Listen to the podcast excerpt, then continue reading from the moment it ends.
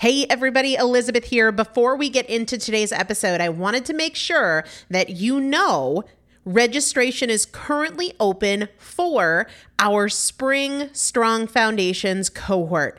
Strong Foundations is a five week strength building program brought to you by me and Morgan Bungers. Coach Morgan Bungers is one of the best, most effective strength training coaches in this country. He has worked with some of the most elite athletes in the world, and now he specializes working with people in their 40s, in their 50s, in their 60s who want everyday strength. And this is not about being able to push your suitcase into the overhead compartment on an airplane.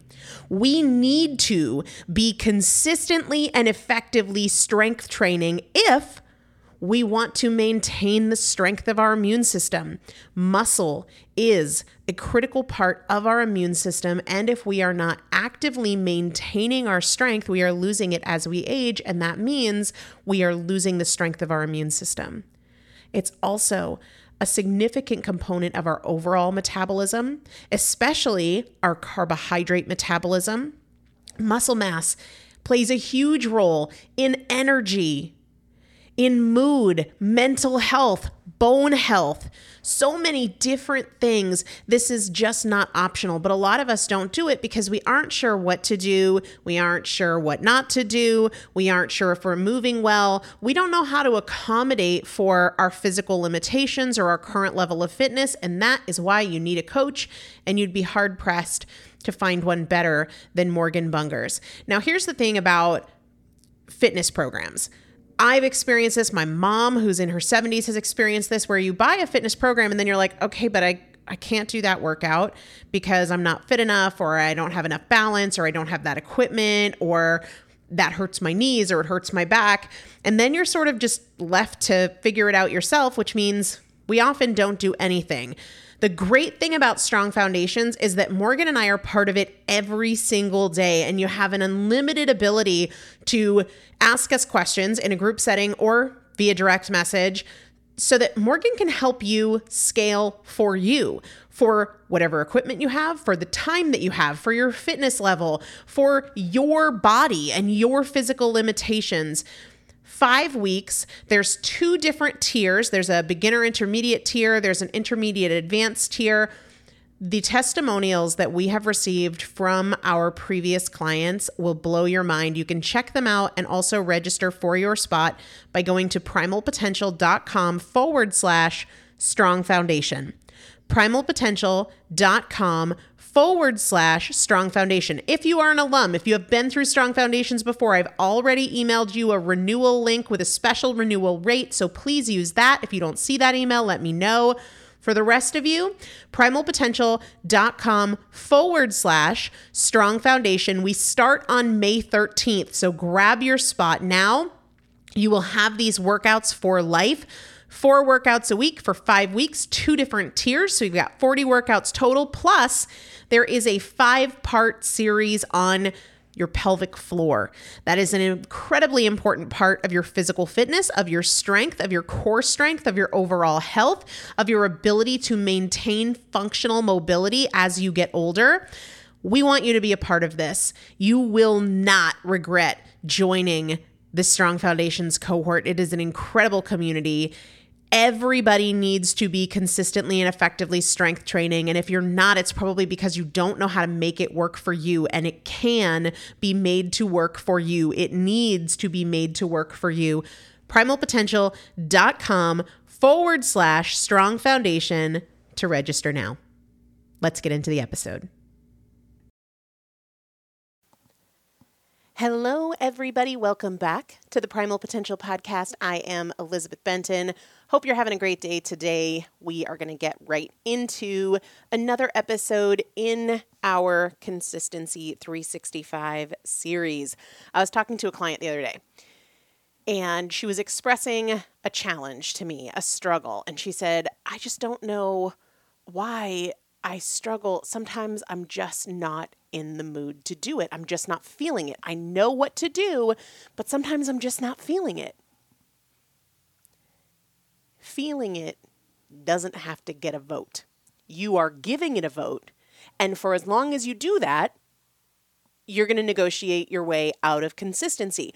One of the things that I used to feel, and I've heard so many clients express to me, how can I be consistent in these other areas of my life, but not consistent in how I take care of myself or how I do this other thing? Well, my client pointed right to it when she said, Sometimes I'm just not feeling it, as though that's relevant. Just because you're making it relevant doesn't mean it inherently is relevant or you have to. For example, are you consulting how you feel about going to work every day when your alarm goes off? If you did, you probably would show up maybe half the time, maybe less. If not feeling like it was relevant in your decision of whether or not to go to work, you probably wouldn't have that job very often.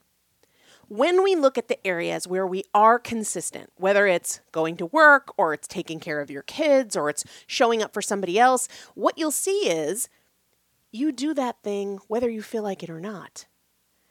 I can't tell you the last time I felt like changing a diaper or washing a bottle. I'm not sure I ever have.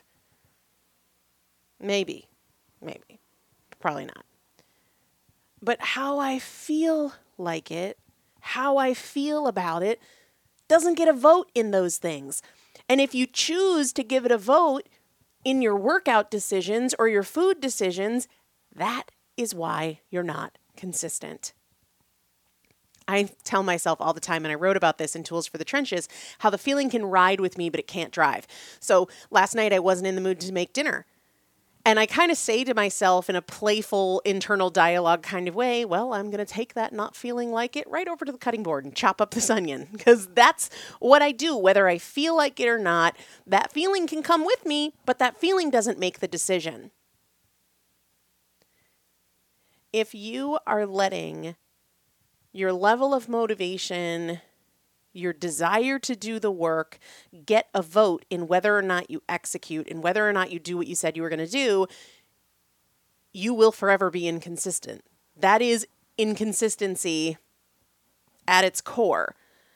I do it sometimes, I don't do it other times. So the next time you're thinking, like, oh, I'm just not in the mood. Uh, so, and that's lovely.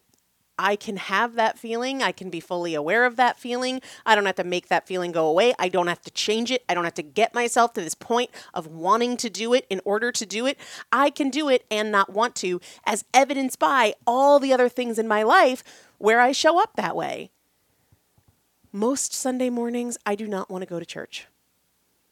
I like it. It's fine, but it's a lot of work to get everybody ready in the morning and load everybody up in the car and get myself ready and have a quarter of the day outside. I I'm not necessarily in the mood, but what I'm feeling like doesn't get a vote there. Just like it doesn't get a vote in taking the kids to bed. Like, oh, I'm not in the mood to put them to bed right now. Like, I don't really want to change clothes, change jammies, get nighttime diapers, get like, I don't want to do that. But I do it because how I feel about it doesn't matter. We have to look at where that attitude, where that practice, where that sense of I do it no matter how I feel, where that needs to be applied. A lot of times it feels like a mystery. Gosh, how is it that I'm so consistent at work and I'm so I'm so ready to execute at work, but in my own life, I don't show up that way. It's, it's not a mystery, it's not that complicated. Here's one of the big reasons. So, if you want to be more consistent, be mindful of where you're letting how you feel about it get a vote and practice. You don't have to resent those moments where you don't feel like it. You can accept them and embrace them as opportunities to show up and execute when you don't feel like it. That's not just a decision we make once, it's a practice we choose again and again and again, as is the case with so many things in consistency.